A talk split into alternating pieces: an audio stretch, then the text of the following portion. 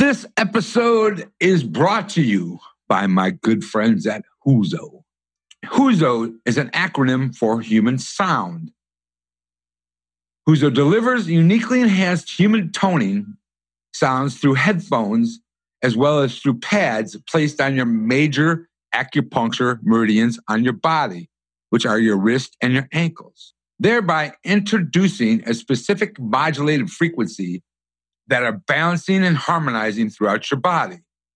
One session takes about 30 minutes, and during that time, a strange series of tones create a natural resonance in your body that Huzo claims counteracts the harmful EMFs, toxins, and stresses you are exposed to during the day or just normal living, all while balancing the body, leaving you with a clear head, improved health, better sleep, and the feeling of calmness and well-being.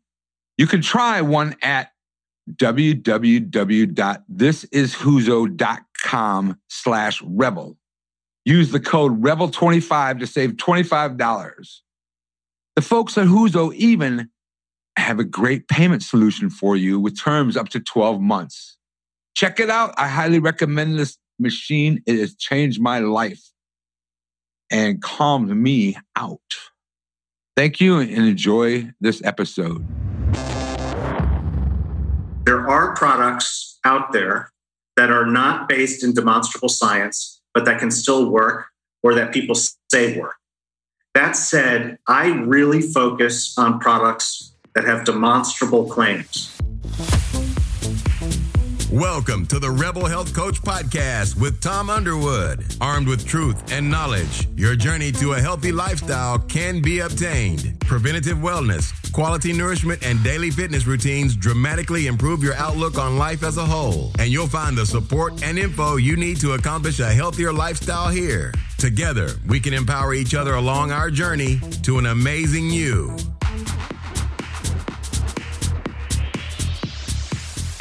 Welcome to episode number 119 of the Rebel Health Coach Podcast. On today's episode, are you wanting to know how you can protect yourself and your family from EMF radiation? Or do you even care what EMF radiation is? Or do you like to know more? This is the episode to listen to. Today, my guest is R. Blank, the CEO of Shield Your Body, and he's about to educate you on a whole new level when it comes to EMF protection in your daily life. R has had the opportunity to make technology safer by providing free education to his audience through webinars, newsletters, and videos.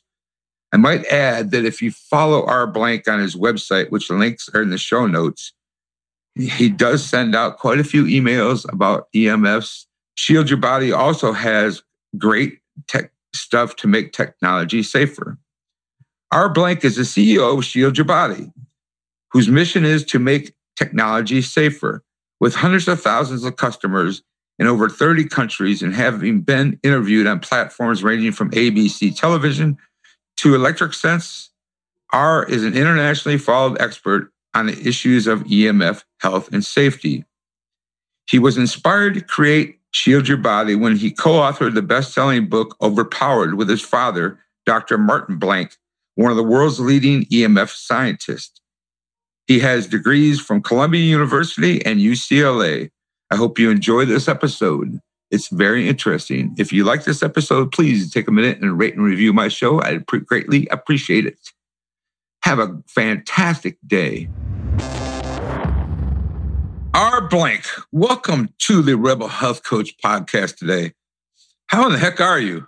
I'm doing great. Thank you, Tom. How are you doing today? I'm good, man. It's good. It's Wednesday, and I'm getting ready to go on a little fishing trip tomorrow to the Gulf Coast in Florida. So I'm excited to get out in some sun on a boat and in the middle of the water. Yeah, that sounds really nice. So before we dive into this very deep end of the pool on EMFs, 5G, and how to protect yourself and your family from these ghostly devils, how did R. Blank go from a pretty astute and successful career as a technologist in software development into this crazy world of EMFs and 5G? Great question, Tom. Thank you. So it all started about 10 years ago. And my father, Dr. Martin Blank, he was one of the world's leading EMF scientists. And he'd spent his life, publishing papers and speaking, but largely to academic and scientific audiences. And so he got a deal to write a book for the general public to explain what he now, at that point in his life, understood and had learned about the health effects of exposure to this type of radiation.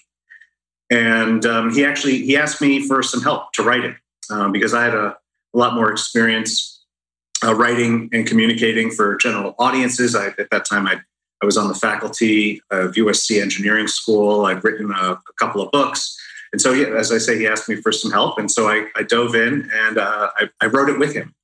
And, obviously I'd been aware of his work my whole life, but really in the course of writing that book and learning all this stuff directly from him, it really started to hit home just how important a topic and an issue this is. I learned very clearly that the science is very strong. And this was 10 years ago. It's even stronger now. But the science is very strong demonstrating negative health effects from exposures to this stuff. But at the same time, you also factor in that basically everything that defines modern society is a source of this type of radiation. So you can't get rid of it. So in fact, not only can you not get rid of it, it's growing every year. And so there had to be safer ways for people to engage with technology and to live their lives, to reduce their exposure to this type of toxin that is increasingly everywhere. And so that's where the idea for SYB, Shield Your Body, came from. And it was the year after that. So that was 2012 and 2013. I launched my first product, which I still sell. It's the Pocket Patch. But now, about 10 years later, my catalog is about 20 products. We offer consulting. We have a ton, as you and I were chatting just before the show, a ton of information on the website, educational materials about the science, but more importantly, about solutions, ways that people can live healthier with exposure to less of this stuff.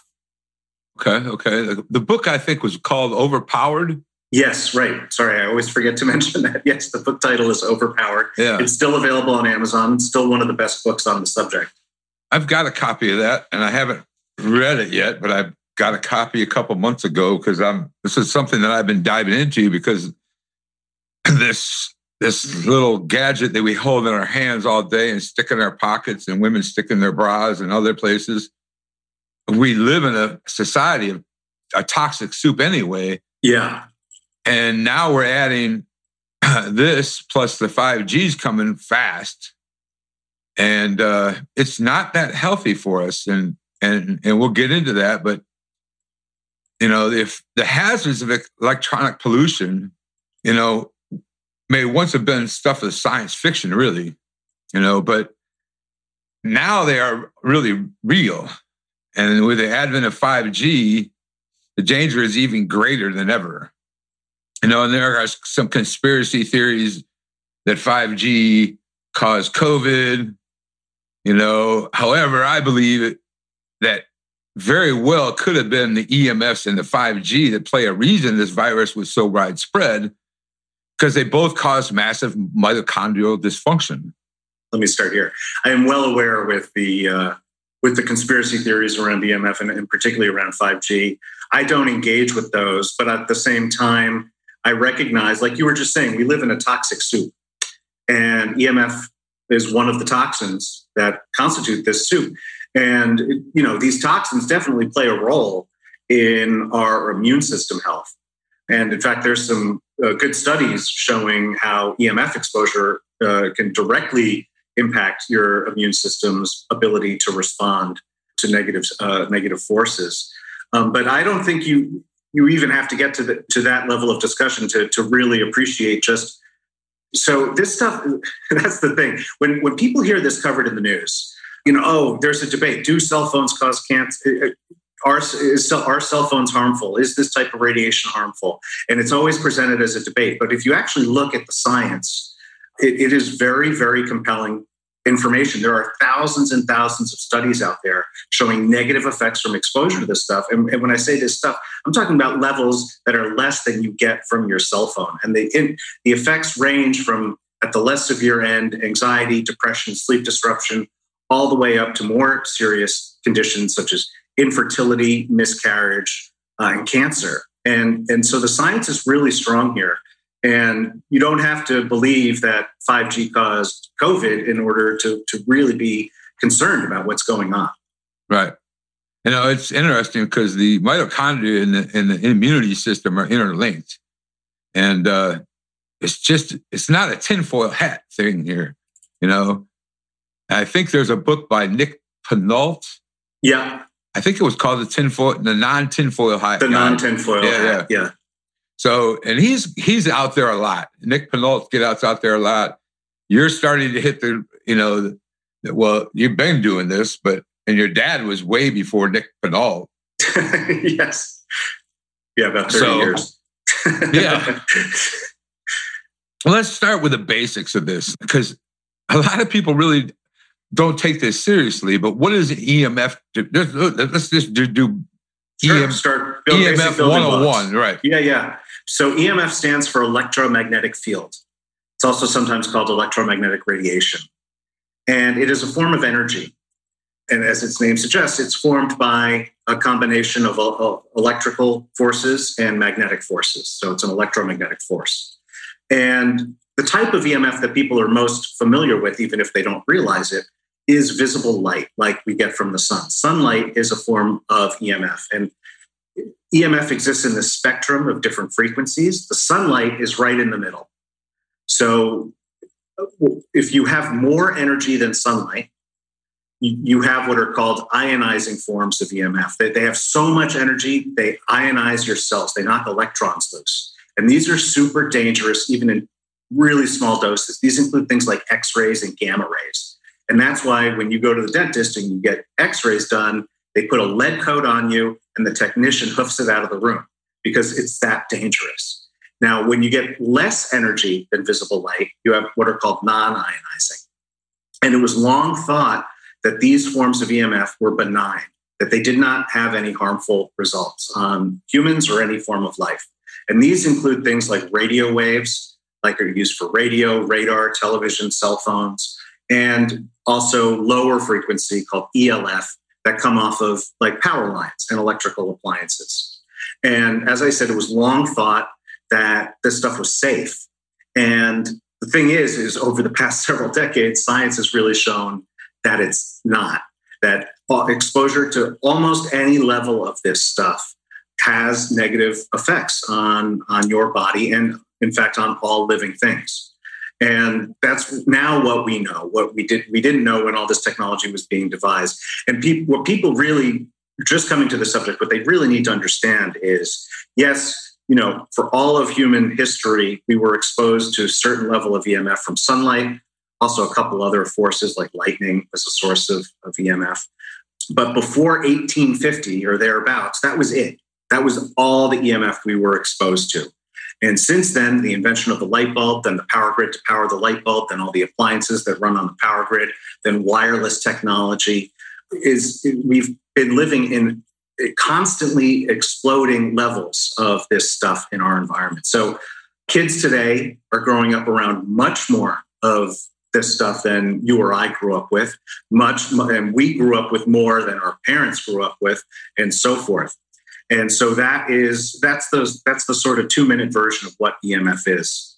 According to some estimates, and it can be hard to estimate this stuff, but according to some estimates, just an ambient level of EMF in today's cities is over 1 trillion times higher than natural levels of EMF that our bodies and all life on Earth evolved to live in. Interesting.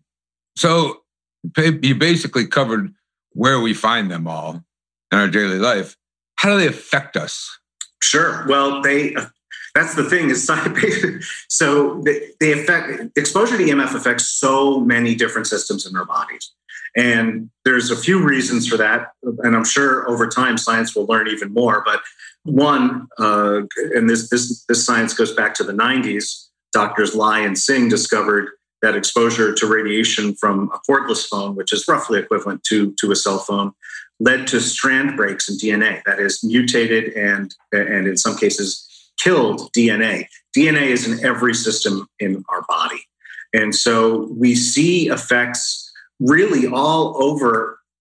Like I said earlier, you have infertility in men, you have pregnancy disorders and miscarriage in women, you have birth defects in children when the mothers are exposed in utero.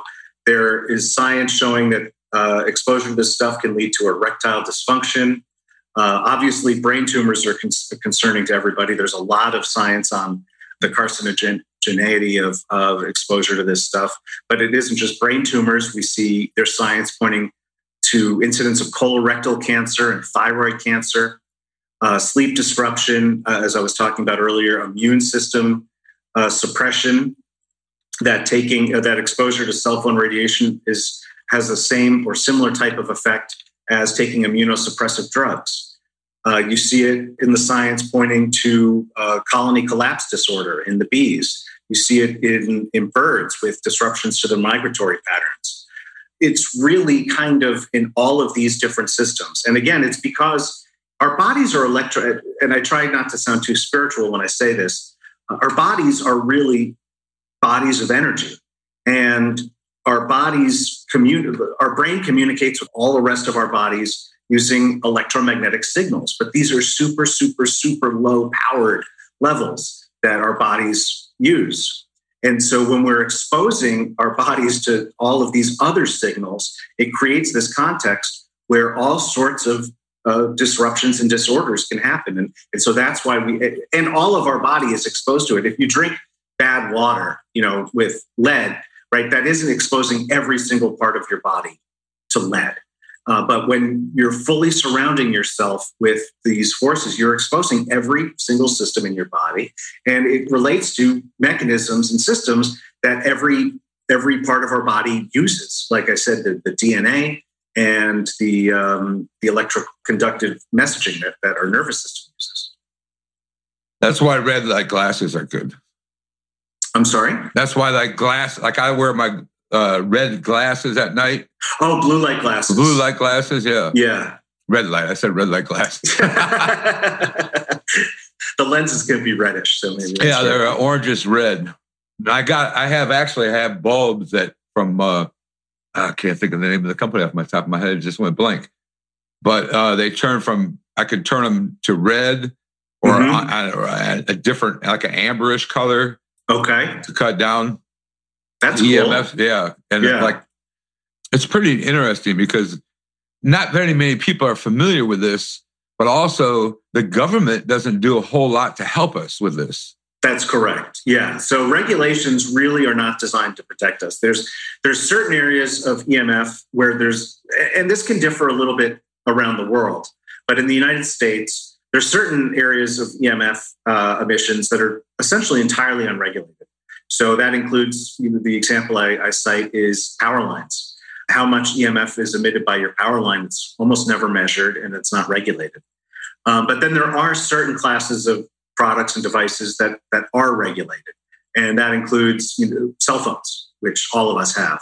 And the thing about cell phone regulation is that, so A, the standard is 25 years old. It was established in the 1996 Telecom Act. But the standard that act set, it is based on something called the thermal effect. And so we all know microwave ovens, right? Right. So microwave ovens, they use microwave energy to cook. Microwaves are the same sort of radiation that your cell phone puts out, except at much higher levels of power. And so we all know that when you have enough power of this stuff, it can actually cook because that's exactly how microwave ovens work. And so the regulations that exist are designed purely to ensure that your cell phone cannot burn you. That is, it doesn't emit so much power that it can actually burn you. And cause immediate damage. So the regulations that exist are designed to prevent against immediate damage of burns. And that's it. But it's even worse than that because those regulations, there's several problems with them. One is a lot of people think, you know, when cell phone radiation is regulated by the Federal Communications Commission, or FCC, which is a government agency, that government agency is actually testing these products. And that is not true, because the companies themselves commission the tests and then report the results. And those tests happen under, you know, conditions that are designed by the company itself. So that's how you end up. If you look in the iPhone manual, for example, it tells, depending on which model of iPhone you have, it tells you it should not be held up against the head, right? You need a minimum level of separation, because that's what they used in the test, whether it's 5 or 10 millimeters. It wasn't held directly up against the body. But that's how so many people use their phones. It's how they carry them in their pockets all day long. Right. And it's how the phones are designed to be used. But in the test itself, that's not how it was measured. But again, it gets even worse. Like the more you look at this, it just keeps getting worse, because when you actually hire independent auditors to measure the radiation off of these devices, they're much higher than what the companies are reporting. So for instance, in France a few years ago, there was what they call PhoneGate, where the government tested 300 some odd phones, different models of phones. They found that over 90% of them emitted more radiation than the manufacturer reported, and several units emitted more than was legally permissible and were recalled off of the market. So for all of these reasons and more, I don't want to bore you, but the point is this stuff is just not, it is not regulated to protect against human safety. At best, it's regulated again to protect you against burning, but that is a much higher level of power than what we see in the science says yields negative health effects, right? Well, the science shows that levels lower than you get from a single cell phone are harmful. Basically, any level of this stuff has the potential to cause some degree of harm. And there is no purely safe level. But the regulations don't account for any of these other factors. Again, they're all based around not burning. Crazy. It's crazy. Like I said, this is the wild, wild west, basically. Yeah, it really is. People need to because people, and I've seen a lot of the topics that you cover in your podcast, and so you know more than probably a lot of people. But people, when they see something is available for sale, they kind of assume it's safe, right? Because why would they allow them to sell it to us? Right. But as we see time and time again, that is just not the case, and it is the same with all of this wireless tech. All of it is released without any long-term testing into health effects. The testing, the science comes after this stuff is released. And so that's why we now know what cell phones do to us in a way that we didn't back in the 1990s. And that's basically why we're kept in the dark on this. It's because, you know, they've got a product to sell and they're going to push it through. Yeah, you know, exactly. And there is no really government standard here. And it's sad because let's look at some of the consequences here. First of all, the one that gets me the most is when you go to a restaurant and you see a table with their little child there that's maybe 2 years old, and they hand them a... Well, first of all, they've got iPads already to keep them occupied so their mom and dad could have some downtime. Right. You know, and then next, you know, even if they don't have an iPad, mom hands them their phone, and they're chewing on it, you know, and pushing on it, licking on the screen. I mean, let's talk about that for a minute, because that's the Lola. I mean, that infant doesn't have a developed body yet to begin with. Your brain, our brains are developed, our skulls developed. Their brains aren't developed yet, or are they? Their skulls thick enough to protect them? No, that's exactly right. Yeah, and you hit on a really important point, which I could have been talking about under the regulations, but I didn't want to keep droning on. But it is super important, which is children are much more vulnerable to damage. I mean, from almost any toxin, but from EMF as well. And so going back to the regulations topic for one quick second, right? I said those regulations are designed to, you know, for a certain level so they don't burn you. Except that isn't fully true, because they're designed so that they're designed based on the body mass of a 6-foot-tall, 240-pound man, right? So that's where the regulation. So anyone who's smaller, which by the way is about 75% of the human population, right, including children, they're going to absorb more of the radiation than the regulations allow. But then when you get into the question of children in particular, there's several factors. One is they are smaller. And so if radiation penetrates, for instance, 1 inch into your skull versus 1 inch into a child's skull, it is exposing a much higher percentage of that child's skull than yours, because that child's skull is smaller. As you also said, their skulls are thinner. Skulls provide a certain degree of natural shielding. Bone provides a certain degree of natural shielding. Children's skulls are smaller. Children are growing much faster. I mean, it's by definition, right? They're growing, which means their cells are dividing, which means any damage to certain cells will replicate more quickly and more widely in their body. And then finally, they, fingers crossed, hopefully have longer to live, which means any damage that they incur as a result of these exposures, their bodies have to live with for the duration of their life, which is going to be, 6, 7, 8, 9, 10 decades. Whereas, if you or I have that same exposure, I won't guess how many decades we have left, but it's fewer than 10. Right. And so for those reasons and a few more, children are much, much, much more vulnerable to exposure from EMF radiation than adults are. And it's really troubling. And you see this issue in schools in particular now. But as you were getting at, parents, they use these devices as virtual babysitters.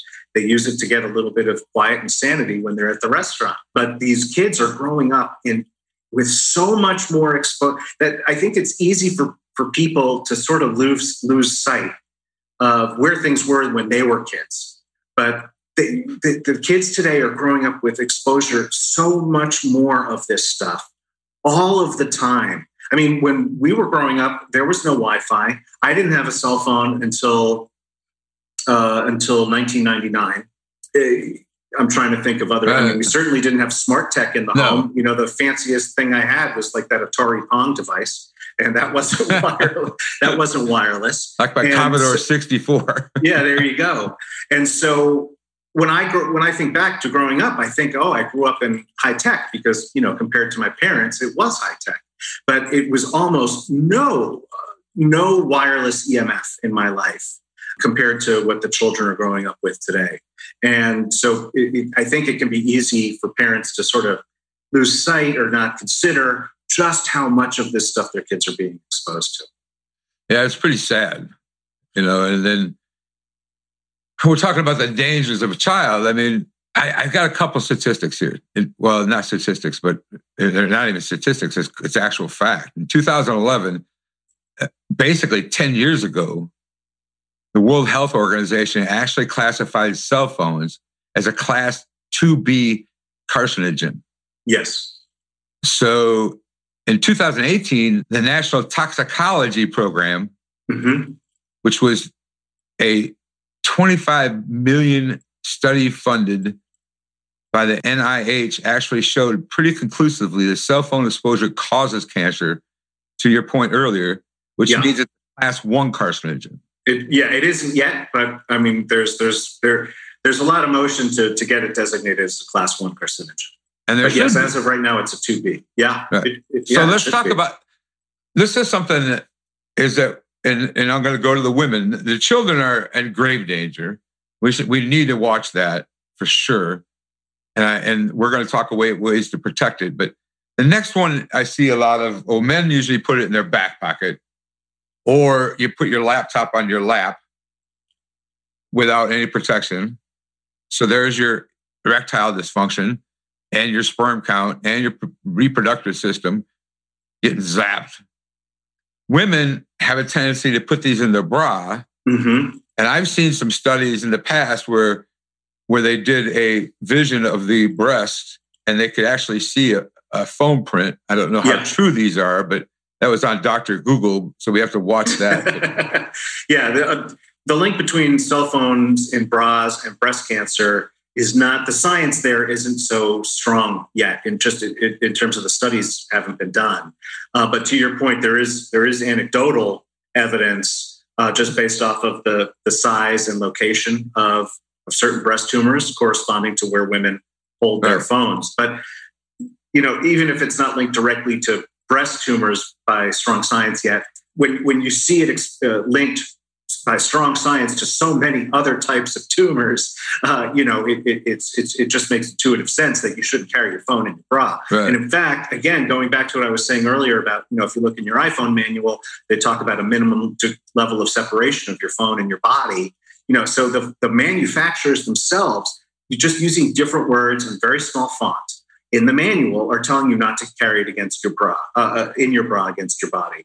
The thing that people need to understand, because, you know, as we've said many times already in this podcast, we are increasingly surrounded by kind of this toxic soup of EMF. But what people really need to understand is just how high powered a cell phone is. Because, I mean, if you're living in an apartment, you turn on the Wi-Fi and you see 30 different networks, you're like, oh my God, there's so much Wi-Fi radiation flowing through here. But the phone itself is very high powered. I'm underscoring this because it is so important to manage how you relate to and use your phone, because that phone is sending a signal that it needs to be powerful enough to travel miles, right, to reach the tower. And so even if you are surrounded by a ton of EMF sources in your daily life, your phone, depending on how you use it, your phone could be a huge contributor to your overall exposure. And that's particularly true when it's in your pocket. And this gets to one of the critical areas of EMF that is maybe a little unintuitive, but it's very important for people to understand. And that is the power of EMF diminishes exponentially with distance. So if you take, you know, a phone and it's 1 inch away from your body, and then you move it 2 inches away from your body, the power of your personal exposure has dropped 75%. Mm. And so if you move it 6 feet away, right, it's way, way lower, right? So but the converse is when it's right in your pocket, you are getting a full dose of what your phone is programmed to transmit in order to communicate miles and miles. And so that's why things like cell phone hygiene, like not keeping it in your pocket or your bra, is so important. Never talking on it up against your head. Always use speakerphone or a headset. That's why these specific things matter so much. It's because of that distance factor that I was just talking about. The power of EMF radiation diminishes exponentially with distance. And so that's why you mentioned laptops. That's another great example. You know, Dell, you know, other companies have changed the name. They don't call them laptops anymore. They call them notebooks. But Dell still calls them laptops. But if you open up the manual, it tells you not to use it within 7 inches of your lap. 7 inches. That is because, and so that's why it's just, and that's all of these are good examples of the amount of control that people still have over their personal exposures. Even people living in cities, you know, surrounded, if you look out your window, you see 5 cell towers, you turn on your Wi-Fi, you see 30 Wi-Fi networks. You see all of these sources of EMF around you. And despite that, people still have massive control over their exposures and their family's exposures. And then, of course, the corresponding health risk. And that's what I think is, it's a really important aspect of the message to get out there. Because it can't, once people, and I've been doing this for 10 years, and I see, you know, once people learn about this, it can get overwhelming and it can get terrifying. Because you realize that the science is really quite strong on this, and this stuff is everywhere. And so that's what you can feel powerless. But the point is that you actually do have power. You can't eliminate exposures from your life entirely in modern society, but you can make big differences in your exposures based on how you personally relate to your technology. Yeah, and we're going to get to how we're going to protect us.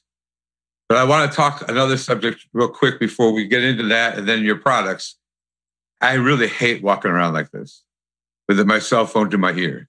Yeah. You know, this thing stays on my desk. But here's the thing. Earbuds and now those iPod. What are the AirPods? AirPods. Yeah. Now, I have a set that hangs around my neck and dangles that I put in my ear when I got to talk on the phone. Mm-hmm. Okay. But now you see these people walking around with these little antennas sticking out of their ears. Yep. And those things have to be zapping you right in your ears. Yeah. Yeah. They're exposing your brain, your auditory nerves. And so what those use is a type of radiation called Bluetooth, which is, in terms of the energy, it's very, very similar. It's almost identical to what your cell phone uses. It uses less power than a cell phone because, as I said, cell phones have to be able to communicate for miles and miles. Right. Bluetooth only has to be able to, depending on which type of Bluetooth, there's three types, but anywhere from 30 to 100 feet. So they use less power. They emit less power than a cell phone. But at the same time, it's right in your ear. So it's exposing your brain and your auditory nerve. And people tend to have very long exposures. So they walk around with this stuff in for hours or all the time in some cases. People just wear them. And so, yeah, I mean, again, it's one of these things where, you know, I can't point to specific studies and say, if you wear AirPods for 10 years, this is what's going to happen to you, because those studies don't exist, because they released AirPods without any long-term health studies. But kind of like the vaccine. Yeah. But we know what this type of radiation can do. Right. And so you don't want it right there, and you don't want, because there's also a dose-response relationship in the science that says the longer that you're exposed to this stuff, the greater your risk grows. And so the longer you're wearing these things right there, the greater you keep accumulating risk with each of these exposures. And so, yeah, Bluetooth headsets in general and AirPods in particular, just because of their popularity, I definitely recommend against those. Okay, so let's talk about ways to protect ourselves. So we're going to work backwards. Let's start with the earbuds and work our way back. So the earbuds, how do you protect yourself from that? I know like I have AirPods. AirPod. You can. The way you protect yourself against AirPods is by not using them. Okay. And so in general, so I have what I call the two key rules of EMF protection. And the first one is minimum. It's the two key rules are minimize and maximize. And I'll explain both, but the first one is minimize, which is minimize your use of EMF generating tech. That is, the less of this stuff you use, the less of these forces you're exposed to. Now, you can't get away from EMF generating tech and still participate in modern society. So the point of minimizing is to not use devices that don't bring sufficient value to justify the risk that you get from being exposed to them. So AirPods are a great example because people, I'm trying to think how to relate this, but there's all of these tech options out there now, and they're growing. There used to just be Wi-Fi, then there was iPods, then there was, Alexa smart speakers, then smart fridges. Now, I mean, if you Google online, there's smart everything. There's smart toothbrushes, smart hairbrushes, smart kitty litter boxes. There's even smart tampons, it's just ludicrous to me. That's not a joke. It really exists. And so with each of these things, do you really need it?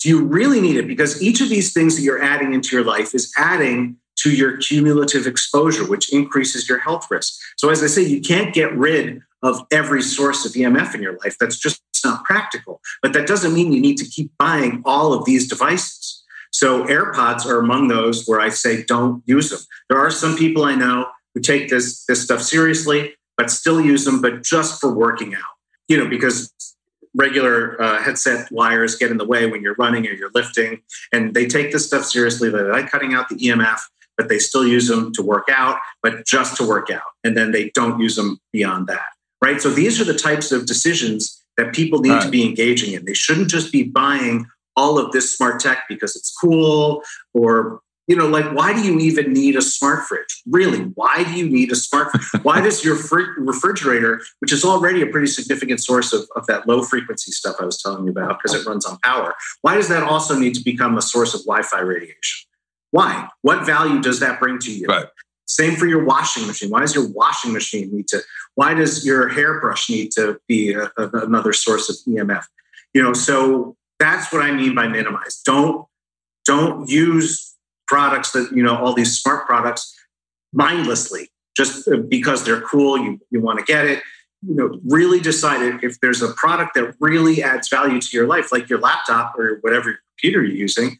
You know, you need that to get work done, obviously. So you're going to use it. But do you really need AirPods? No, probably not. Do you really need all this other stuff? Probably not. So it's engaging in this more mindful decision-making of cost-benefit analysis. But in order to do that, people need to be aware that there is this cost. And it's not just to their wallet, it's also to their health. And so, yeah, there's certain types of EMF sources, like you were saying, AirPods, where there's no way of protecting against it except to not use it. Okay. You brought up, I just Googled this smart tampon because this is the Rebel Health Coach podcast. So I just, my flow tampon. This actually goes to your phone. This isn't a thing you don't need. Right. If you can't tell your tampon's full, you got an issue. I have no personal experience on there, but I do know that women have been getting by just fine with dumb tampons for quite some time. Without sticking this in your vagina to tell you you're full. Yeah. Oh my God. I can't believe anybody didn't even spend money on that. But anyway, there's an app for that. And that's another example of one that you can't use more safely. Right. There's just no way of using it more safely. Right. Yeah, because in order to use any product like this more safely, you either need to be able to create distance or insert shielding, which is like the kind of products I make, which we can talk about later. That's what we're going to get into that. Yeah, but in order for any of this stuff to be used more safely, you need to be able to create more distance or apply shielding. I liked the two things. I saw that on the website yesterday, which, by the way, for those listeners out there, that their website's amazing. There's a lot of resources on here. It's shieldyourbody.com, which the link will be in the show notes, but there's a lot of stuff on here, a lot of good information, a lot of resources about testing, and we're going to get into that before we close out. But while we're on earbuds, you have a device here called the SYB, which is Shield Your Body, HARD. Yeah. So, and now you have a jack on here, which most phones, the jack is eliminated now, but you can buy a connector on Amazon. Yeah. A converter on Amazon. And we're going to start selling a version with a USB-C converter pretty soon. Okay, cool. But yeah, so we have two. So we have the hard, and we also have air tubes. Okay. So I'll start with the air tubes because that's a more traditional. Yeah. So using a headset is much, much, much safer than holding the phone up to your head. That said, regular headsets have, you know, metallic wires that go from the phone right into your ear. So there's a little bit of that cell phone radiation that's going to be conducted over a standard headset wire. So I want to be clear. I don't want to discourage people from using headsets because it's just so much safer than holding a phone up to your head.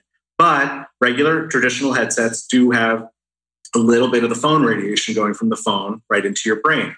So what air tubes do is they convert, instead of using wire the whole way, they have silicone tubes that are empty, that are hollow. And so partway up the headset, the sound gets converted from wire to air, and it goes the rest of the way through air. So it can't conduct the EMF radiation into your brain, into your ear canal.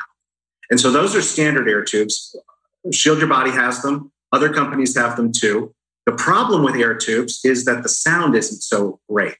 So they're great for phone calls. I listen to podcasts with them also, but for things like music or watching movies on Netflix or whatever you might want to do, the sound is just not that good. No air tube offers great sound. And some offer better. Yeah. Does it still come with a microphone so you can talk into it? Okay. Yes. So that's where the hard comes in, right? So the air tubes are great. They're more traditional sort of anti-EMF headset.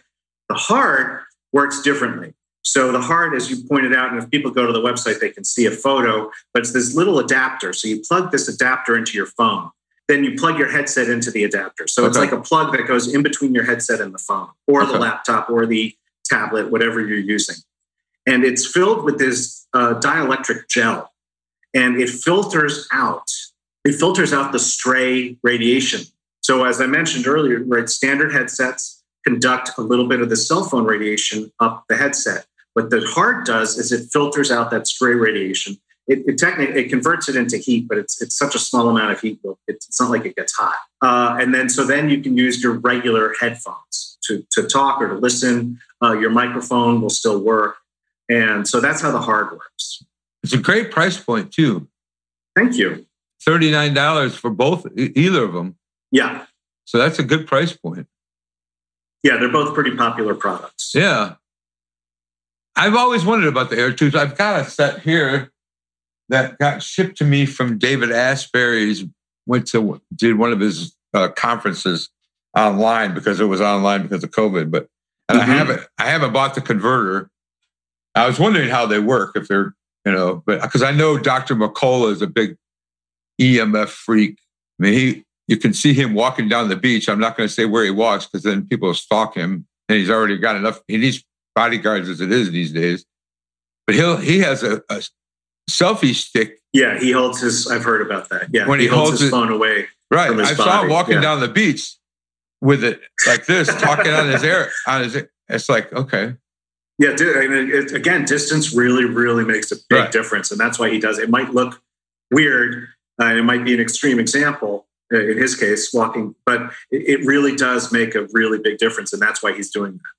Well, one thing I'm going to say, like right now, I've got my router sits on my desk right behind my laptop and my screens, and I protect that with I have an EMF cage around it. Okay.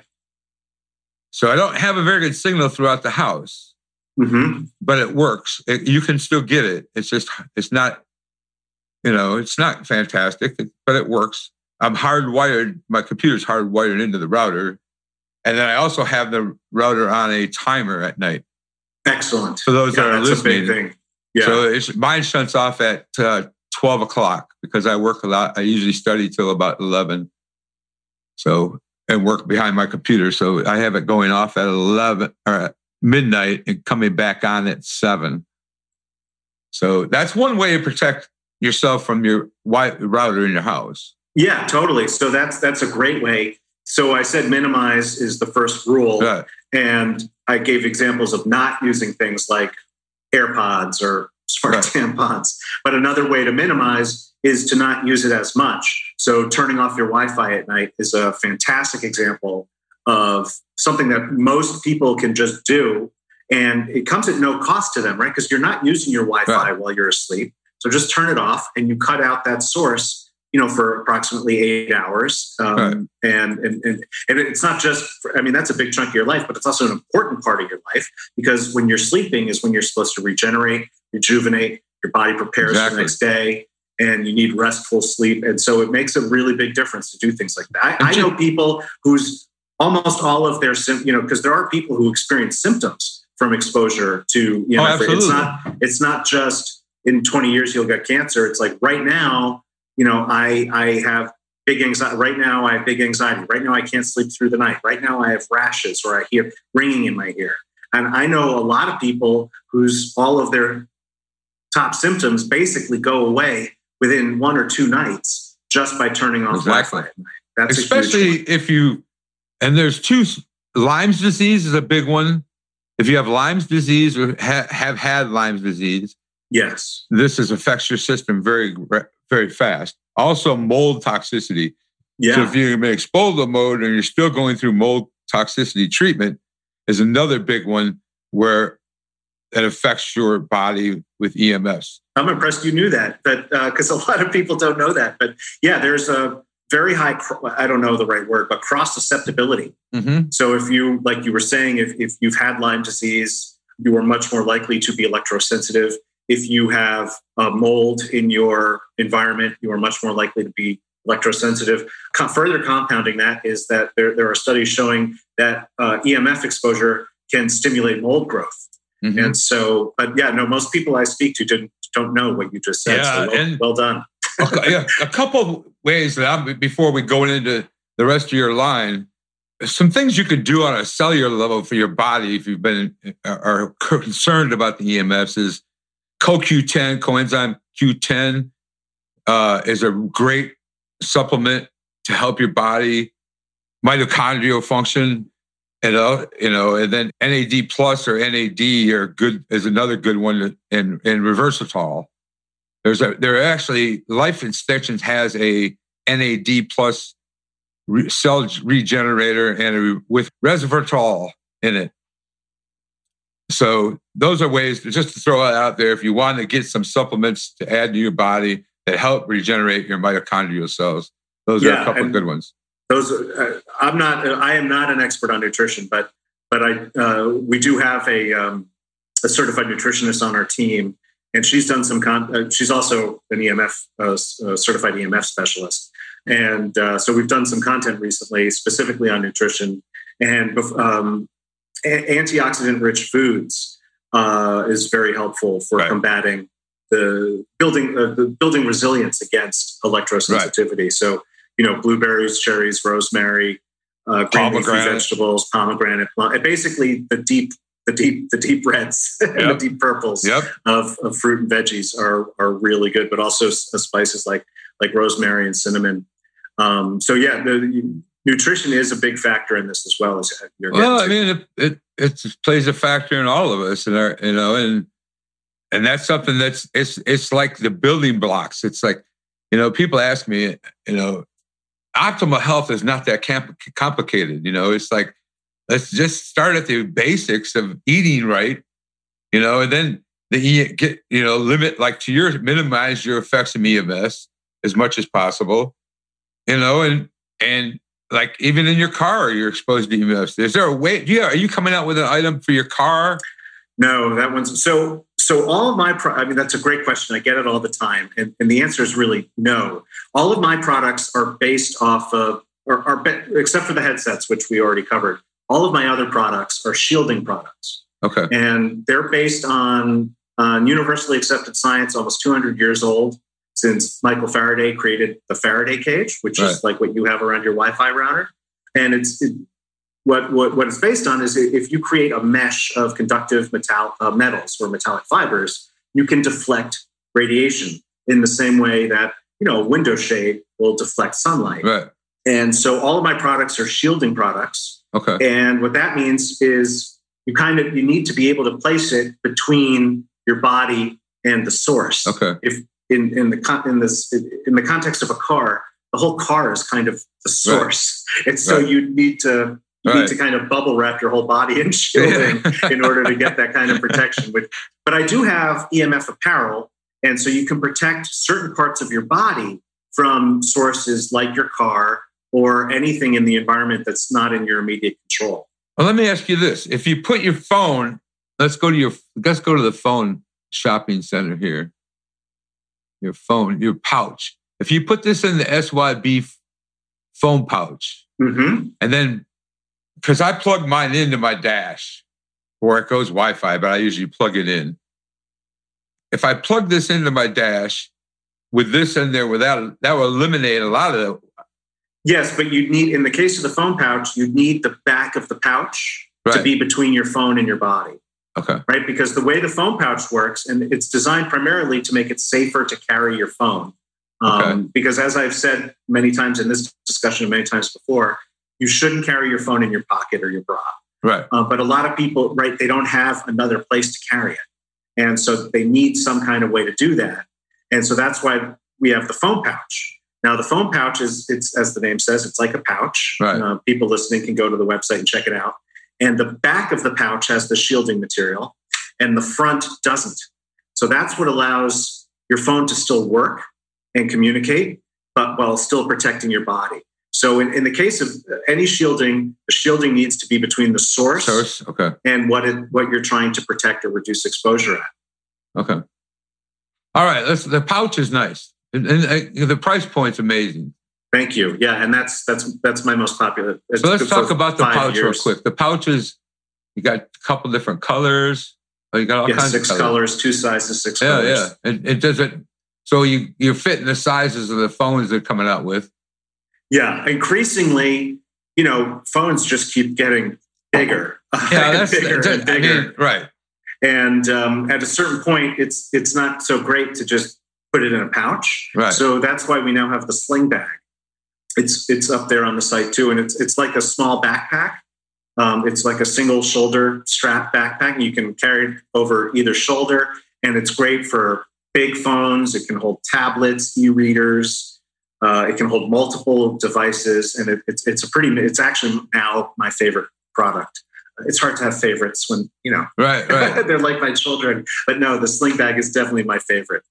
Well, it will hold a laptop too. No. Okay. No, it's smaller than a laptop. Okay.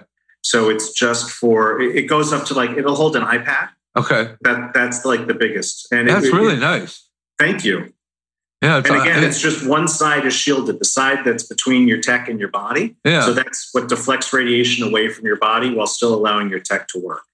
All right. Let's go into we've done cell phones. We missed the phone shield. Yeah, that's similar to the pouch. Except it's not a pouch. It's just like a card. So if you carry your phone in your pocket, you can put the 5G phone shield between your phone and your body. Okay. And it'll deflect the radiation away from your body. So if you I carry mine in my back pocket. Yep. So if you're not going to put it in the pouch, you can put this in your back pocket. And it'll Yep. Okay. Yeah.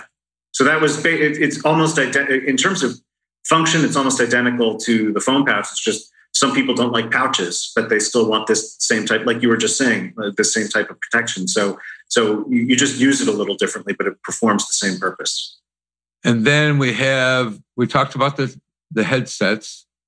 Laptops, we go to laptops. We have and this is a question I came up with last night when I was working on this, but the laptop pad.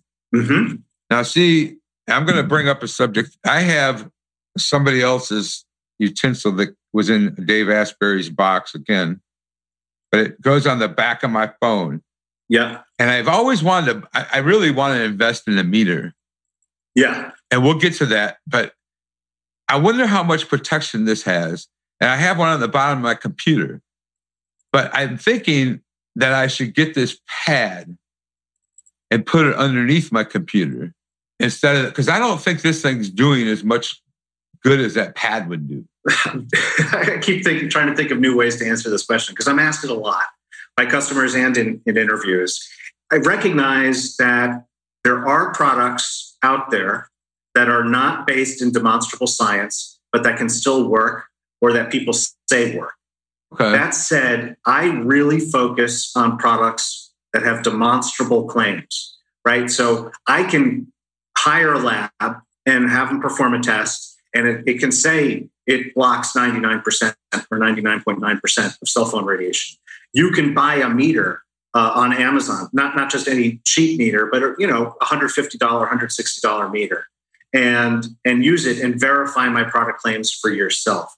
With a lot of products out there that claim to protect you from EMF, they do not have demonstrable claims. That you can't measure if they're working or not. And because there is no regulation in this space, I have a very hard time endorsing or recommending products where you can't prove that they're working.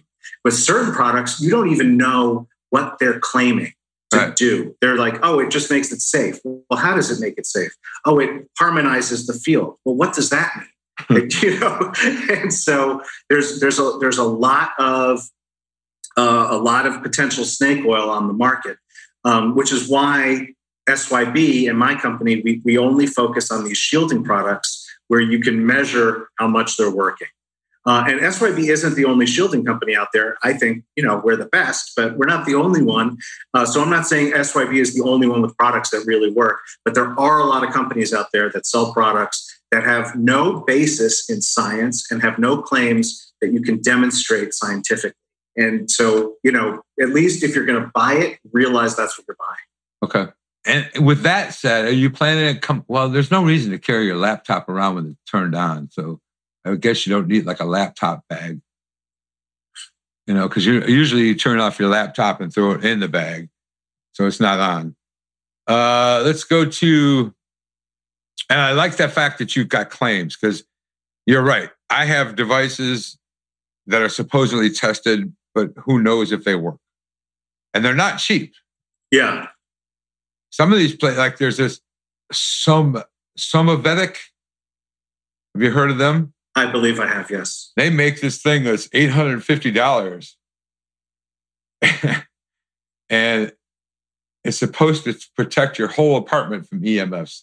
I kind of find that hard to believe. So anyway, I go down these rabbit holes. Sorry. No, that's...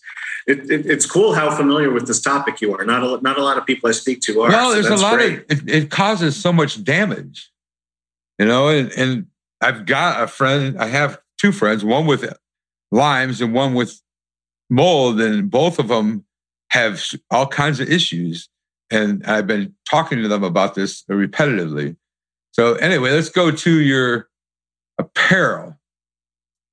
You haven't. Neck guard. Yeah, neck gaiter. Yeah. And what do you use? Oh, so yeah, neck gaiter is, I mean, that's kind of a generic product name. Okay. You can look for neck gaiters right. Online. Yeah. So it's like a neck tube that you can wear in all these different ways. You can wear it around your neck. You can wear it on your head. You can wear it as a balaclava. You can wear it as a cap, except ours is made with the shielding material. It's 90% silver, 10% spandex, which gives it its form. Okay. And all of the apparel, it protects the part of the body that it's covering. Okay. So whether you're talking about the neck gaiter, whether you're talking about the bandana, the baby beanie, or the men's boxers, and we have other apparel in development.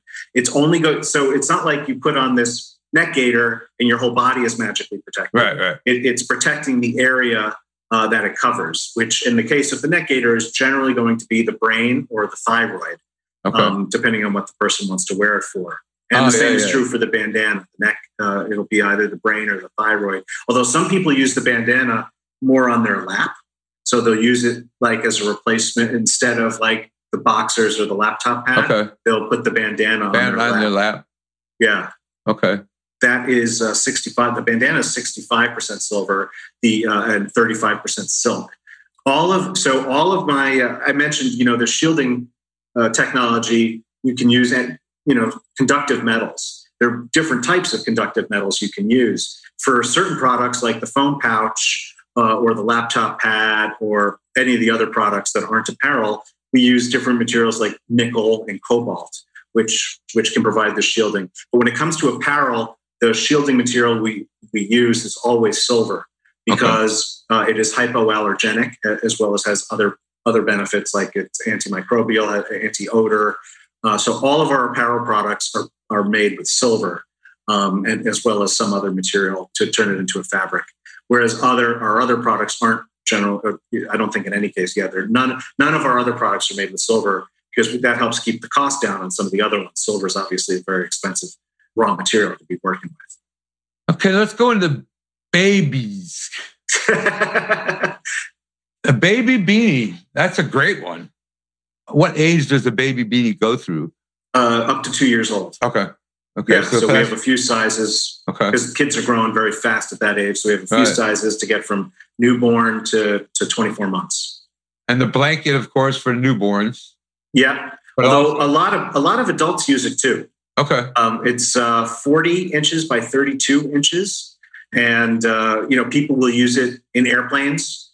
They'll use it. If they're just laying on the couch, you know, with their tech in their lap. Right. So a lot of adults use it too. But we launched it as a baby blanket and I just never renamed it. But a lot of adults end up buying it. Okay. Yeah. I mean, it's a good, it has, let's see the color choices. It has pink, blue, and gray and with polka dots or something. Yeah, that would be a good blanket just to keep out on the couch. You just put over your lap to put your laptop on. All right. What about the beanie? Yeah, the baby beanie. Again. Yeah. Both of those products are based with silver shielding. And how's this? Is it washable? Yes. All of our apparel is washable. Okay. That's pretty key to making it usable. Apparel. Yeah. But to your point, the phone pouch is not washable, The sling bag is not washable, but the apparel is all washable. All right. As is our bed canopy is also washable. That's what I was just going to. Now, this is an interesting thing. So the bed canopy is a canopy you put over your bed, and that protects the whole area. Yeah. Yeah. And so that came about, and because you notice, as you go through my catalog, all of my products are under $100. Right. A lot of them are under $40. And so, why do I have this bed canopy? Because as you see on the website, that's a much more expensive product. Right. It's kind of a big jump. It goes up to $1,600 or $2,000 depending on the size. So why would I add that to my catalog when I focus so heavily on products under $100? The reason is because, and this especially happened last year when COVID was first hitting, and people were really freaking out about 5G, and they just wanted protection. And you see, there's other products. You mentioned a couple on this interview already that claim to protect your whole apartment or your whole house. I've never seen any product like that has claims that can be substantiated. Right. So, but I realized you could actually protect your whole bed, and because you can surround your bed with shielding. Right. And I added this product to the catalog specifically to cater to people who wanted protect. They live near cell towers and they can't move. Their neighbors have Wi-Fi routers, a ton of them, and they can't control whether they're on or off or how far away they are from them. There's all of these sources increasing in the environment that you have no control over. And this product gives you that control, not all day long, not everywhere in your house or your apartment, but it gives you control for, 8 hours on average, right, in your bed, so that you can have more restful sleep, so that you can have that period of the day without those exposures. And so that's why I added the canopy to the catalog. In some ways, it's the most protective product I make, because it's not just surrounds the bed. There's also mats that go under the bed, so it creates a full cube of protection all night long. So yeah, that's pretty cool. Yeah, thank you. Yeah, that's a good idea. It's got a mat protect your bot from the floor up, mm-hmm. and then the whole shield around the bed. Because I know some people that live near towers, and I'm like, good luck with that. I'm like, and I tell them, I said, you may want to consider some devices for your home. You also offer consulting. Yes. Now, wait a minute. Poster frames and linings. I want to ask you about this. Oh, sure. So what was the reasoning behind this? So you're talking about the poster frame liner, right? And that is it's a type of fabric that is a shielding fabric, but it comes pre-cut in a couple different sizes, like 18 by 24, 24 by 36. The idea is for some people who have an area that they want to shield on their wall, right? Maybe there's a smart meter on the other side of it. Maybe their neighbors have a Wi-Fi router on the other side of it. Maybe there's some other source on the other side of the wall that either they have no control over or just logistically needs to be where it is. And so they want to shield against it. So the idea was to create a poster frame liner so they could put shielding on the wall, but you put it in a poster frame so you can cover it with a poster or a print or a photo. And so no one needs to see that there's this big block of shielding on your wall. Instead, they just see art. And so it's to create these sort of large shielded areas on your wall, but that aren't apparent, because from anyone who's looking at it will just see art. Okay, cool. And then you have just a shield you can buy, a 6x6 piece, the flex shield. Yeah. So you can cut that to any size you want. Like I see I have a laptop pad with foam on the bottom, but this would be perfect to cut out and put on that pad. Yep. Any flat surface that you want to put shielding on is that's what that's designed for. So, and yeah, you can cut it to custom sizes. You can put multiple together, side by side to cover larger areas. They come in a 4-pack. All right. Let's talk about testing, EMF testing real quick. You actually have some information on your website about how to test, what to test. You have a nice video And so what, you said that you could buy a meter on Amazon. And there's a couple different ones. I'll dig up some ones and put them in the show notes that I recommend, or maybe R could give me a couple to put in there. Sure. And you can email that to me and I'll put them in the show notes. But it's really necessary to test your home. Yeah, I am a big advocate of that, because I guess it's implicit, but I didn't actually say it earlier in the interview, but this stuff, it's invisible, it's odorless. You can't feel it, smell it, touch it, taste it. Totally invisible. Even if you are sensitive to this stuff, you don't know exactly where it's coming from. So in almost all cases, you just have no idea how much you're being exposed to. Now, you can do certain things right off the bat without measuring. So that includes like not carrying your phone in your pocket, turning off your Wi-Fi at night, because you know those are sources and you know there are things you can do about it. But beyond that, there's a bunch of sources that you just might not realize are source. There could be just like one part of your wall where the way the electrical wiring is done just leads to a really high level of EMF, because a lot of electricians don't know how to wire to minimize these forces. And you would have no idea about that because you need a meter to be able to tell.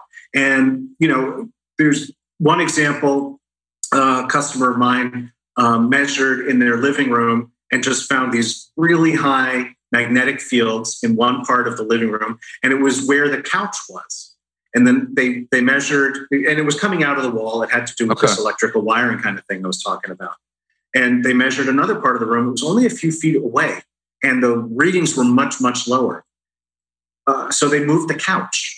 So they're spending their time, you know, when they're in the living room watching TV or doing whatever, they just have much less exposure. They would have had no idea that that was the case unless they measured.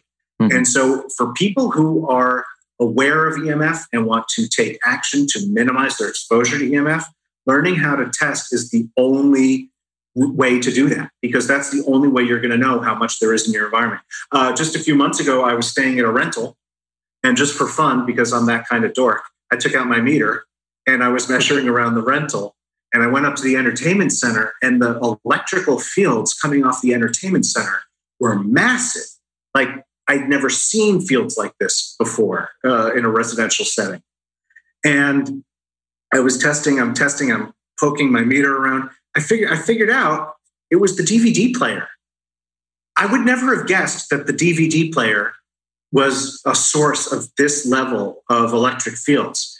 So I unplugged it, because it's not like we watch DVDs anyway. Everything's Netflix these days. Right. So I just unplugged it. I would never have known to do that had I not been measuring. There's all of these examples that you can cite. And once people start measuring, they'll immediately see what I'm talking about. Right. They'll see like, oh my God, how did the level get so high here? And it's really important to measure in places where you spend a lot of time. So not only in your bedroom, but on your pillow, because that's where your head is all night long.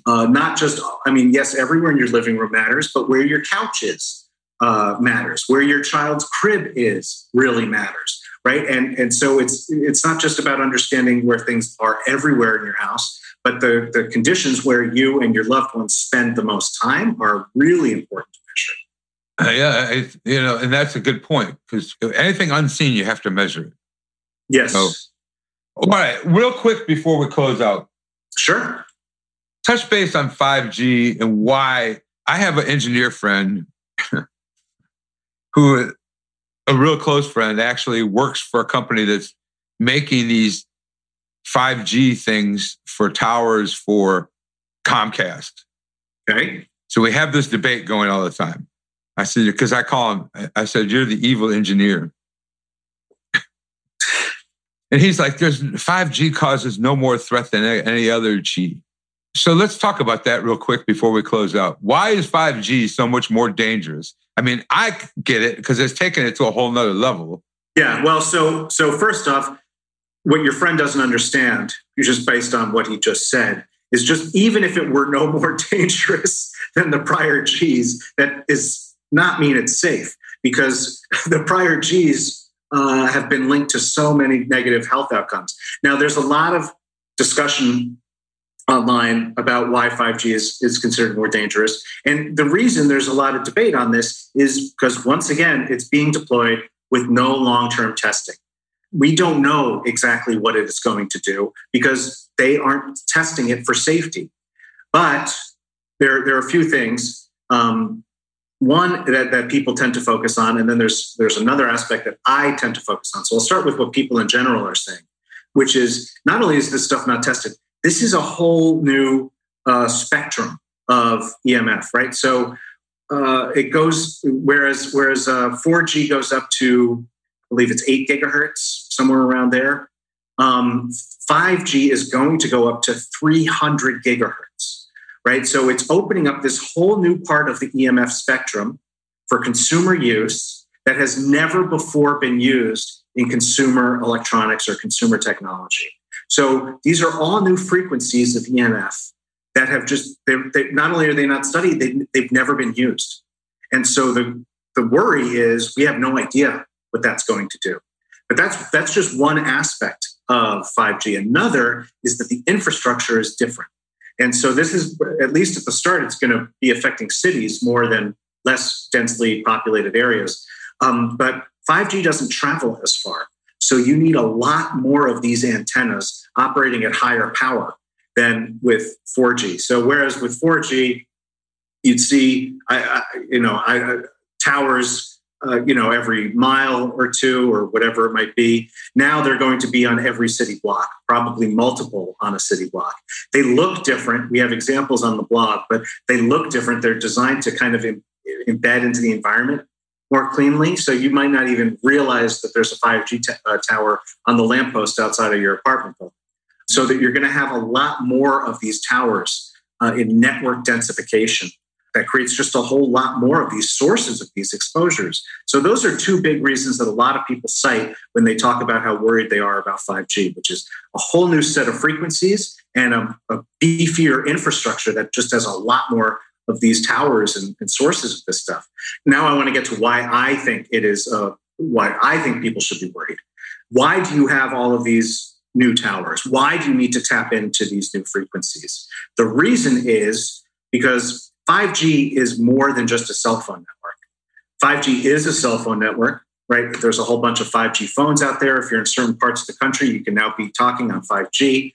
But 5G is much more than a cell phone network. 5G was built from the ground up to support an order of magnitude larger, multiple order of magnitude larger, actually, network of devices, right? So it's not just cell phones. It's all of this smart tech. It's smart meters. It's smart cars. It's smart homes. It's all of this smart tech. So the network has been designed to support an explosion in the number of devices connecting to it. And so when people ask me, and I, in fact, we have a video on YouTube, but that goes into this question in particular. I just did it last week. But when people ask, why are you worried about 5G? Yes, I am worried because all of these frequencies, they haven't been tested. And we don't know exactly what that means. But really what it means is we're planting the network, the foundation for an explosion in the number of devices. And each of these devices are going to be a source of another exposure. And as we covered earlier, the regulations that exist are not designed to protect us from even one of these, much less hundreds or thousands of simultaneous exposures, which is what is going to be happening in the coming years. And that is all being made possible by the 5G network, which can support so many more nodes on the network. I hope I explained that well. Yeah, it was perfect. It was perfect. It makes me sick, but it was perfect. And I'm going to put links for a lot of this stuff in the show notes. Your website, Facebook page, YouTube, LinkedIn, Instagram. I'll scratch off LinkedIn. You don't need any more traffic on LinkedIn.